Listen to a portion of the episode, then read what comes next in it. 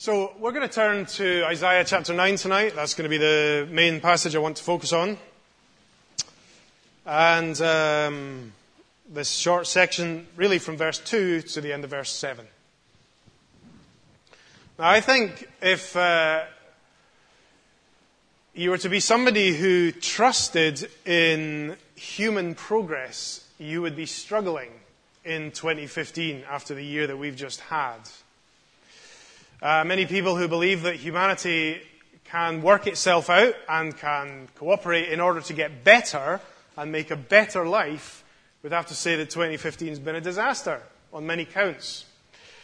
Uh, we look back on this year with great sadness for many reasons. Many things have happened throughout the world that cause great grief and that are almost unbearable to remember. And uh, so the darkness in the world if you believe in the progress of humankind, seems kind of inexplicable. How can we still be making such a mess of things? We should have learned from the 20th century, which was apparently the bloodiest of all. Now, in the context of this chapter, uh, for the recipients of Isaiah's message, they were to receive, and they had already received in the earlier chapters, uh, news of judgment and of terrible times ahead. So, in the context here, the northern kingdom, who had rebelled against God and had continually uh, flouted warnings and gone against what God had advised them to do, well, they'd received news that God was going to deal with them. Bad news. Because the Assyrians were going to come and deal a great blow against them as a nation. I mean, you maybe know something of that from the history of God's people and uh, the horror that would come upon them, even God's people. And I think in some ways it's even worse for them because they should have known better. They're people who had been uh, set apart by God as his people. He had spoken to them. He had laid out before them the way that he wanted them to be. And yet, so often they'd gone so wrong.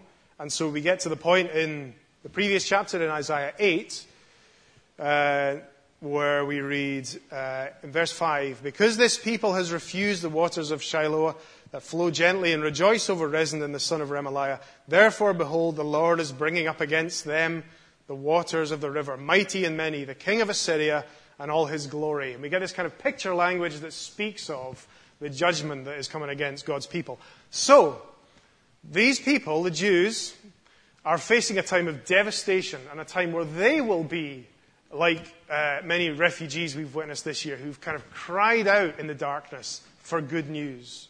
Where does our hope come from? How can we possibly be saved from this situation?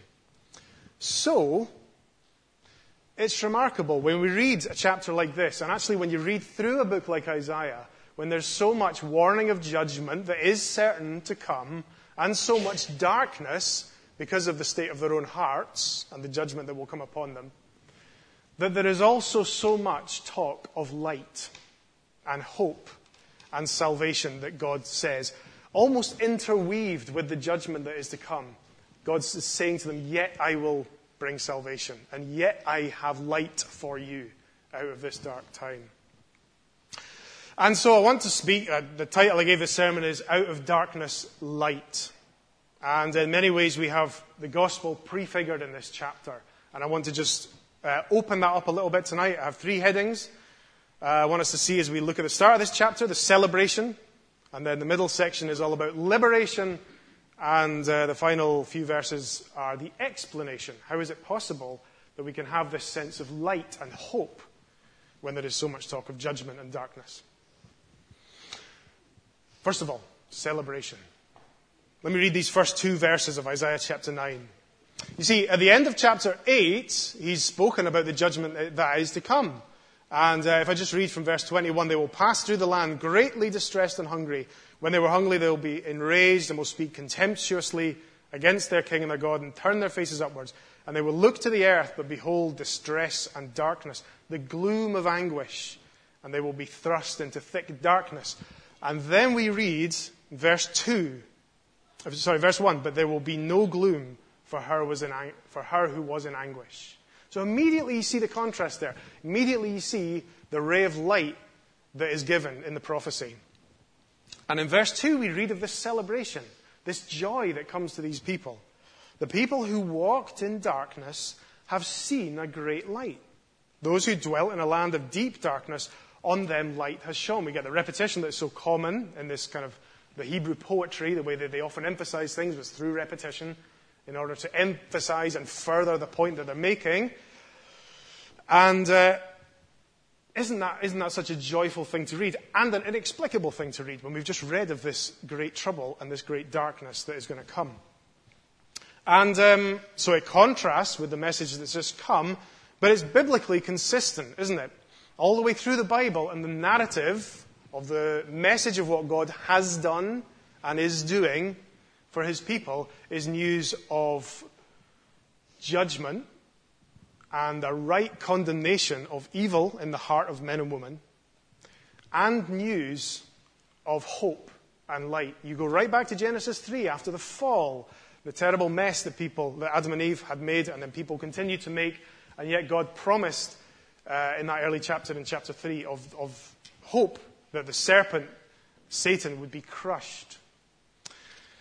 And uh, we read as we go into the start of John's gospel, he uses this picture, this imagery of light and darkness, doesn't he, to express the darkness that does exist in the world, that nobody can deny, not even anybody who doesn't believe in God, the darkness that does exist in the world, and yet the light that comes from the gospel. Let me read verse in John chapter 1. I'll just, I'll just turn there.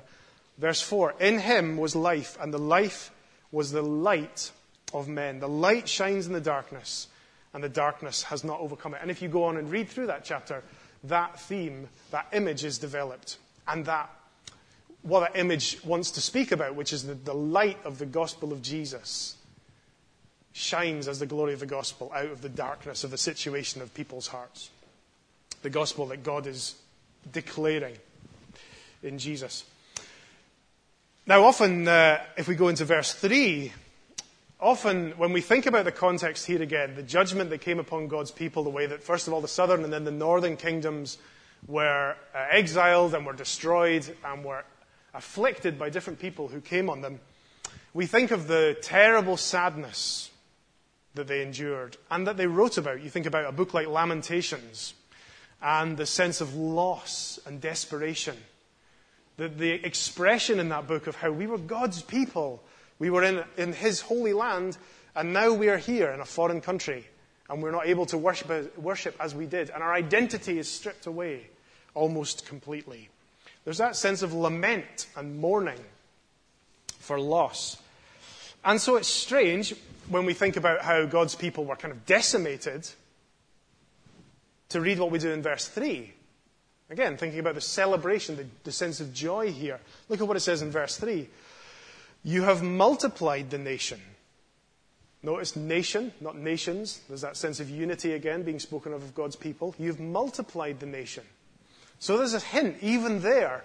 Again, thinking again of the, the hints of gospel, of the, of the big picture work that God is going to do, of the progress that God will uh, bring of his people as, he, as we look into the New Testament era and the growth of the church. Which makes us go back to the first little verse in this chapter, where it speaks about, at the end of verse 1, the land beyond the Jordan, Galilee of the nations, where we get a hint there again of the broadening of God's picture, not just to his people, the Jews, but to the nations. And so, even in verse 3 here, we have this sense of celebration and joy being, being spoken of again. You've multiplied the nation, you have increased its joy. How is that possible? He's just been speaking about judgment and the darkness that will engulf the land. And uh, so, what we have to recognize, I think, when we read a passage like this is that the joy that is being spoken of, the people who are rejoicing here, the people who see a light, aren't creating this by themselves. You know, they're not simply uh, making the best of life, kind of banding together and having a good go of it. Uh, they haven't worked out some new philosophy that solved all their problems. This is a message of hope that is being given to them, is being proclaimed to them by God despite themselves, despite all of their failings, despite all of their weaknesses. And so, this is a message that speaks to us just again as we think about the way that it, it, links with what we understand of the gospel and of all the way that God works throughout his salvation history of the work that he has done despite the mess that humanity makes. Uh, despite the mess that you and I make. We know that, don't we? You know the frustration of yourself, the deception of your own heart sometimes, the way you go in circles with things and feel like you never actually get any progress, even in your Christian life. And yet, this speaks of what God has done and how He will bring light and those who have walked in darkness. And that's us also, isn't it, of course? Um, we know that so well, as I've said from, from passages like John, which speak of the light. And I also want to say, just before we leave this couple of verses, notice the way that this is prophecy, but it speaks of what will happen as if it had happened. So, you get this in a few different lines. Let me just read some of the lines, and then you'll see how there is a certainty here and a sense of celebration. And again, how it's based not on something that is a wishful thinking, but it's based on the certainty of God's promises. The people who walked in darkness have seen a great light. Now, ultimately, this points, this is, this is, if you like, echoing forwards to the gospel and to the one who would come, which we'll see as we go through this passage. But there's a certainty there, isn't there? Those who dwelt in a land of deep darkness, on them light has shone.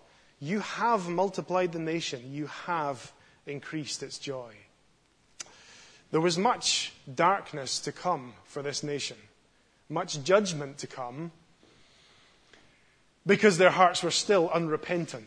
And yet, even here, we get this certainty, this promise, because it's the work of God, and because it's pointing forward to the assurance of what He would do. So there is, first of all, celebration, even despite the darkness. Verse 4 and uh, 5, we get partially a, an explanation of how this is. And uh, we see that it involves liberation. Talked about celebration, now we're talking about liberation. And you notice that immediately, verse 4 starts with for. So, in other words, it's kind of explaining. We have this, we have this feeling of how is this possible? Well, verse 4 introduces it with for the yoke of his burden and the staff of his shoulder, the rod of his oppressor, you have broken as on the day of Midian. So, what's this talking about? This is using language that would have been very important and significant and uh, a great blessing to people in such a context as this. Because these are people who are in darkness, who are facing judgment and oppression, and it speaks of a sense of liberation. And what it does is it uses echoes of things from uh, God's, the people of God's history, if you like, reminding them of ways in which they had been in bondage and in trouble, and yet God had liberated them.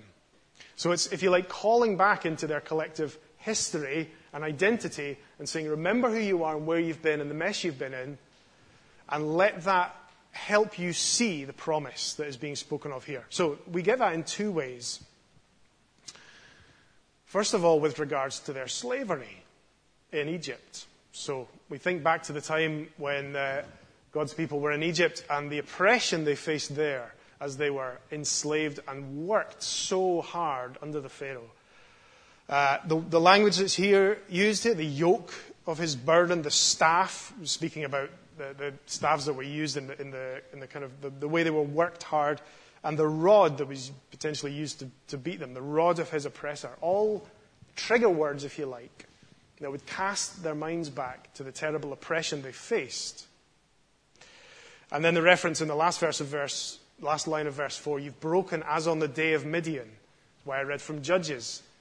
Uh, the scenario that it was describing in Judges, if you didn't pick it up, is where God's people faced this great oppressor who seemed like they would overcome them, through Gideon and the small number of soldiers that he commanded, God fought for his people and freed them from that great oppression, from the threat that they faced. They were going to get destroyed, they were going to get wiped out. But God was with them. God came and spoke to Gideon and assured him, as, you know, despite all the odds, Gideon, despite what it looks like, despite the situation you face, I'm with you. And so there is this, this, rem, this remembrance of liberation which ties into this promise, this hope that they are being called to in the middle of this darkness, this sense of liberation. And that reminds us, doesn't it, that God is the one who fights for his people uh, in different situations, but primarily, again, in the big picture of what all that God is doing for us in freeing us from the greatest oppressor, which is sin, which is the thing that constantly wars against us, if you like, keeps coming back, uh, keeps um, tempting us and drawing us away from God and from His goodness and from the way in which He would have us live, and following effectively the lies of the accuser who says it's better and more fun and uh, more fulfilling to live this way. The gospel, uh, the news of Jesus, um, frees us from that lie. It speaks to us of how empty it is. It speaks to us of how it will only destroy us. And it shows us that only in Christ, who perfectly fulfilled uh, the fulfillment of the law, as we trust in Him, only in Him do we find freedom from that slavery. So there is this wonderful sense of liberation that is spoken of in this passage. And this people who face despair are also given this message of hope, this promise of hope. You know, if only they would trust the promises that they were given. If only you and I would trust the promises that we are given. And notice, again, just before we leave this little section here, verse 5 Another kind of uh, hint looking forward to uh, the gospel and all the, the, truth of the reality of the gospel.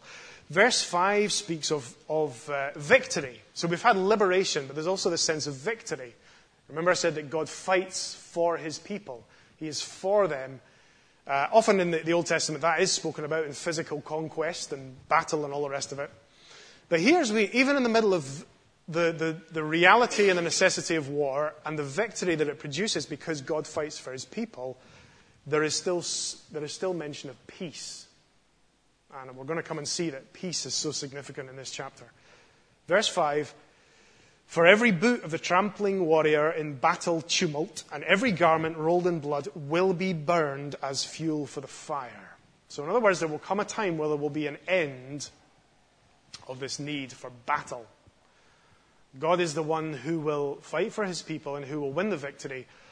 And uh, we know also, don't we, that speaking uh, into, looking ahead into the New Testament and of um, the hope that we have for the future and of heaven, we read of a place where there will be no more tears, there will be no more warring of people against each other, where there will be peace.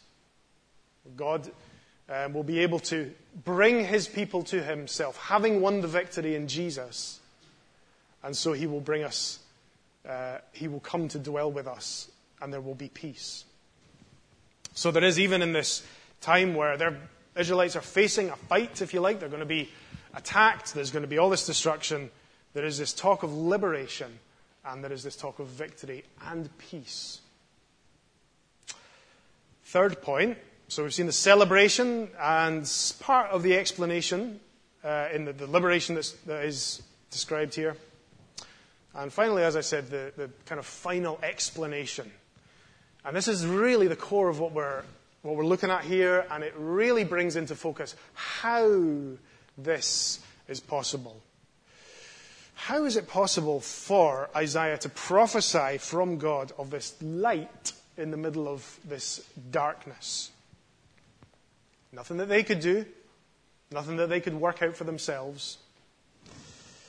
Verse 6, it simply says, for, for, again, see that again, for, this is possible because to us a child is given.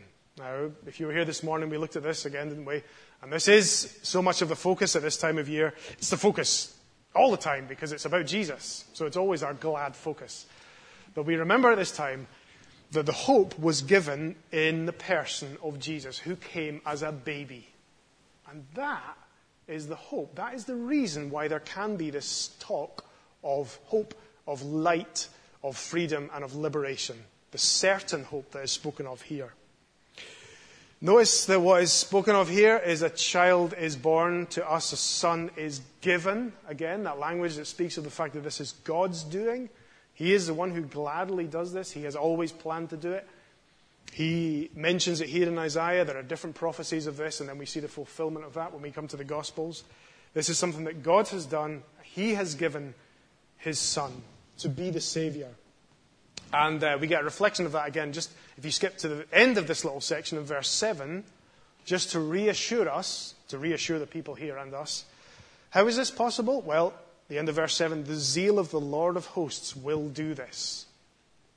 God is the one who fights for his people. God is the one who has appointed his people and who has set them apart, who has a plan for them. And so, because he has a plan for them and he is able to fulfill his plan, he will do it. And we're those who look back on all these prophecies and look back on all that is spoken of of God's purposes. And we see the fulfillment of it in Jesus. And we are able to, to bless God and praise God as we look back on the fulfillment of promises such as this. So, this here is uh, the, um, the explanation of how this is possible. A child is born, to us a son is given. And now the passage simply goes on to kind of overflow with a, a, kind of a beautiful description of who is this child? Who is this one who is spoken of? What will he be like? What will he do? What is his character? Why can we be so uh, at peace knowing that he is the one who is promised by God? I want to focus, you'll, you'll notice uh, that it speaks of the, in verse 6, the government that he will hold, if you like, and uphold. And at the end of verse 6, it speaks of different characteristics. And I really want to just pick out one of these. We could spend a long time meditating on all these different descriptions of who this child will be, this promised one.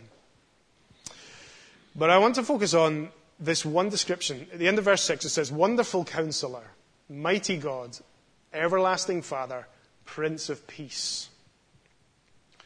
Let's just pick out Prince of Peace tonight. Remember the context for these people receiving this message of darkness and gloom and fear and oppression and sin and mess. And everything that separated themselves from each other, the southern kingdom and the northern kingdom, and the different alliances that were going on historically, all the problems and all the warring and all the fighting, and the dissonance between them and God, the prophecies that kept coming to them and reminding them of who God was and how He called them back to Himself. And yet there was always that, that tension and that dissonance. And here we have this description of the one who was promised who would be able to effect this liberation. He is the Prince of Peace. That's really important for us to consider and to remember in our dark world with all of its problems and terror and fear that the one who we trust in, the one who is promised, the one who came and who fulfilled all the promises, is the Prince of Peace, who now reigns. Um, now, let's just think for a minute about what we mean by peace.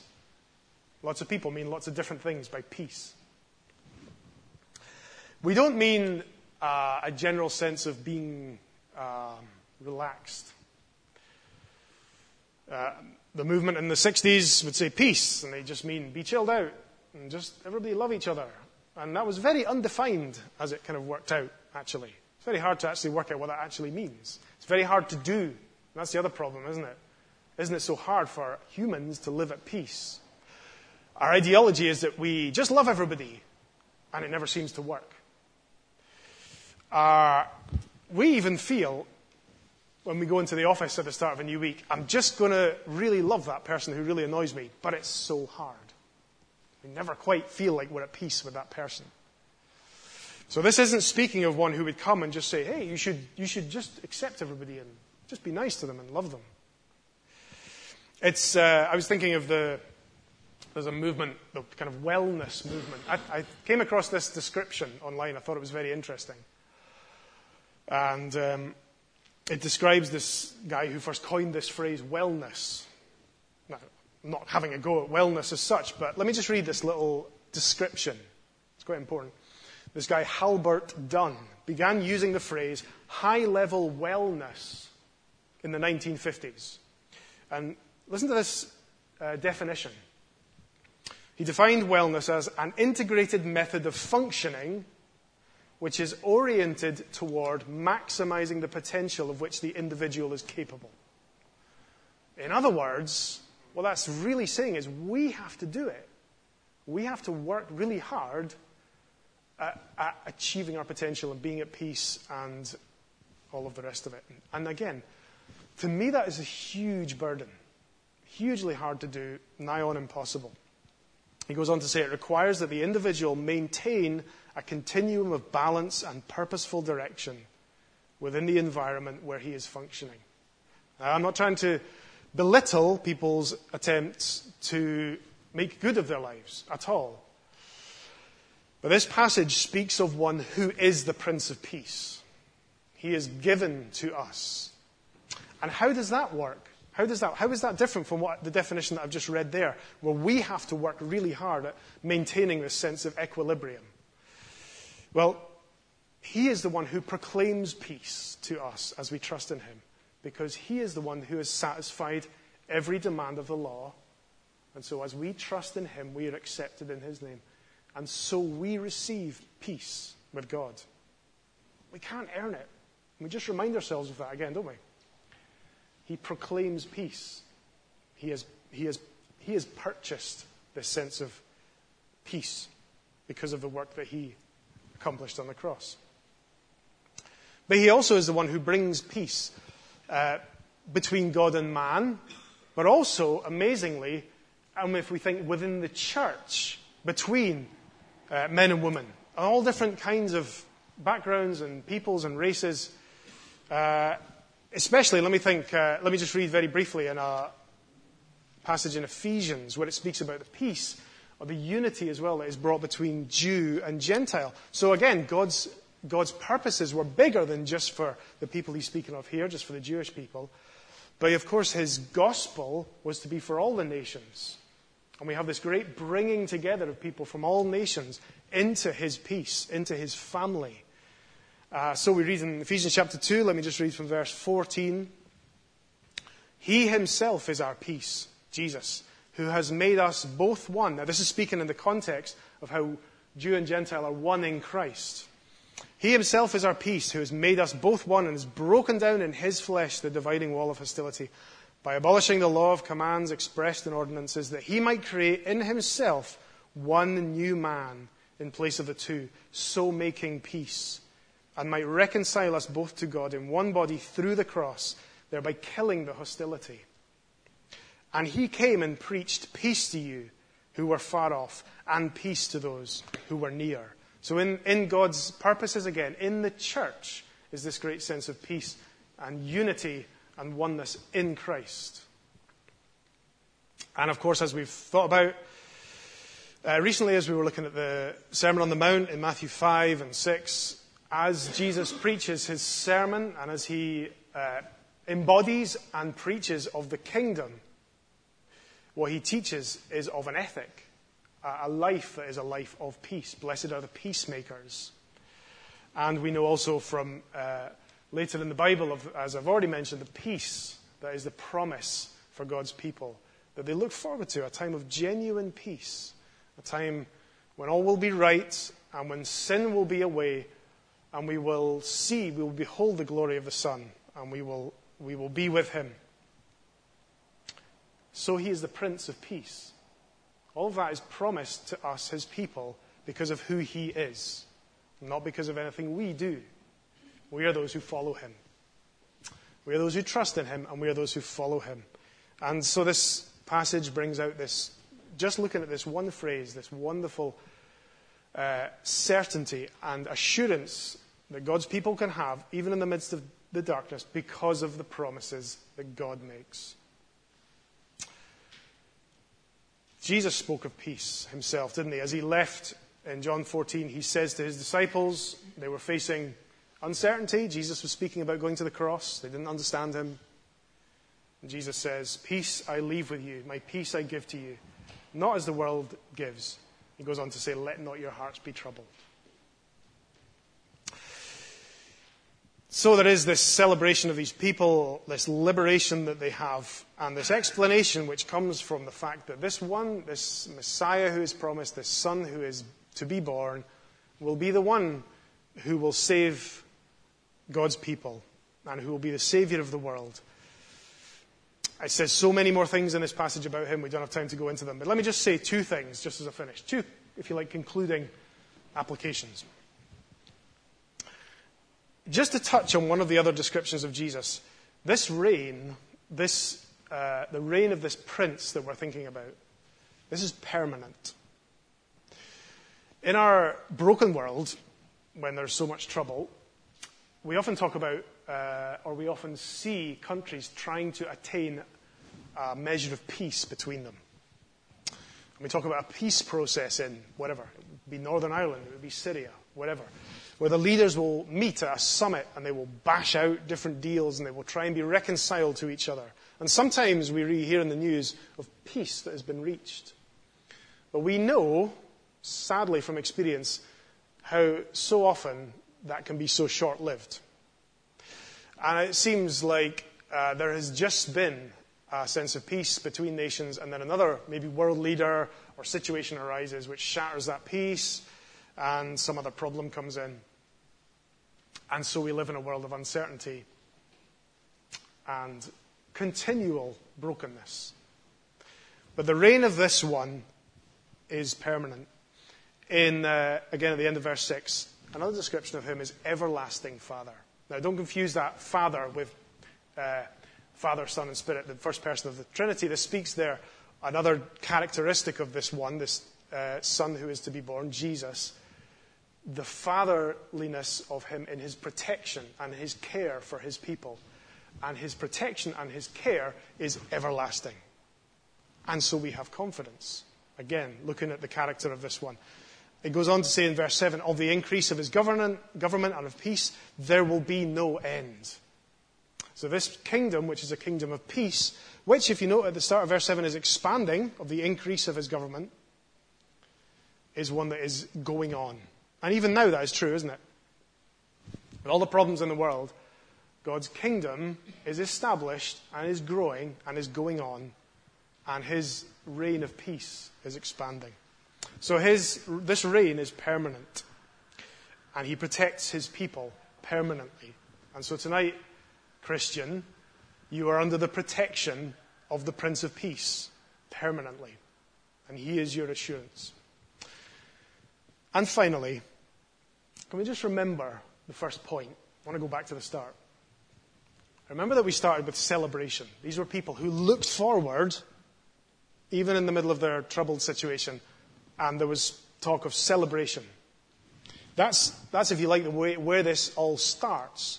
All the explanation that we're looking at has come out of this description of the celebration of these people. There's great rejoicing. There is the potential for joy and for celebration because of the one who would come.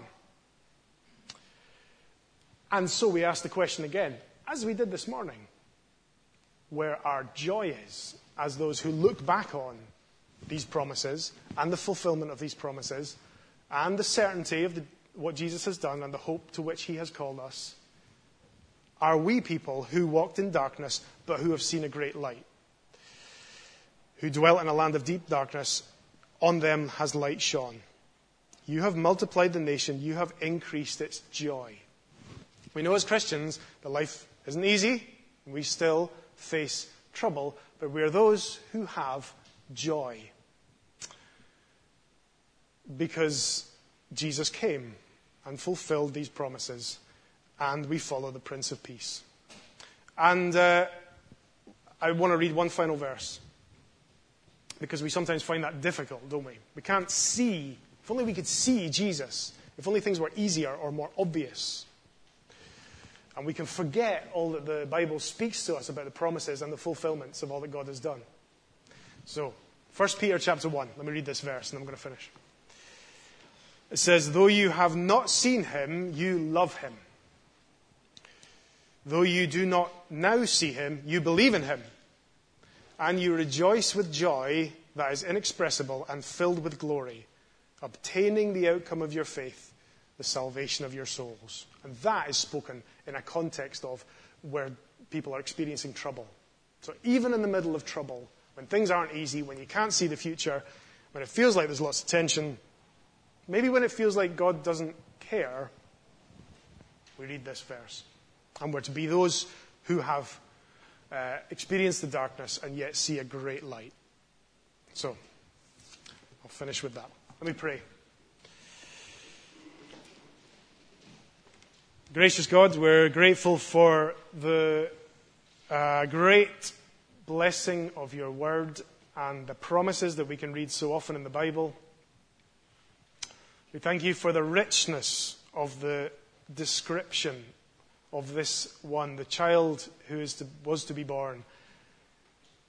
The Savior we know of as Jesus, the one who came and who lived and who died for us, and the one who now is at the right hand of the Father, interceding on our behalf, knowing our names, caring for us, bringing our names before the Father. We thank you, Lord Jesus, for your care for us. We thank you for who you are. We thank you that you're the Prince of Peace. We thank you that you're everlasting and for all that you are. And uh, we thank you that this means that you're the one who is able and mighty to save us. Amen.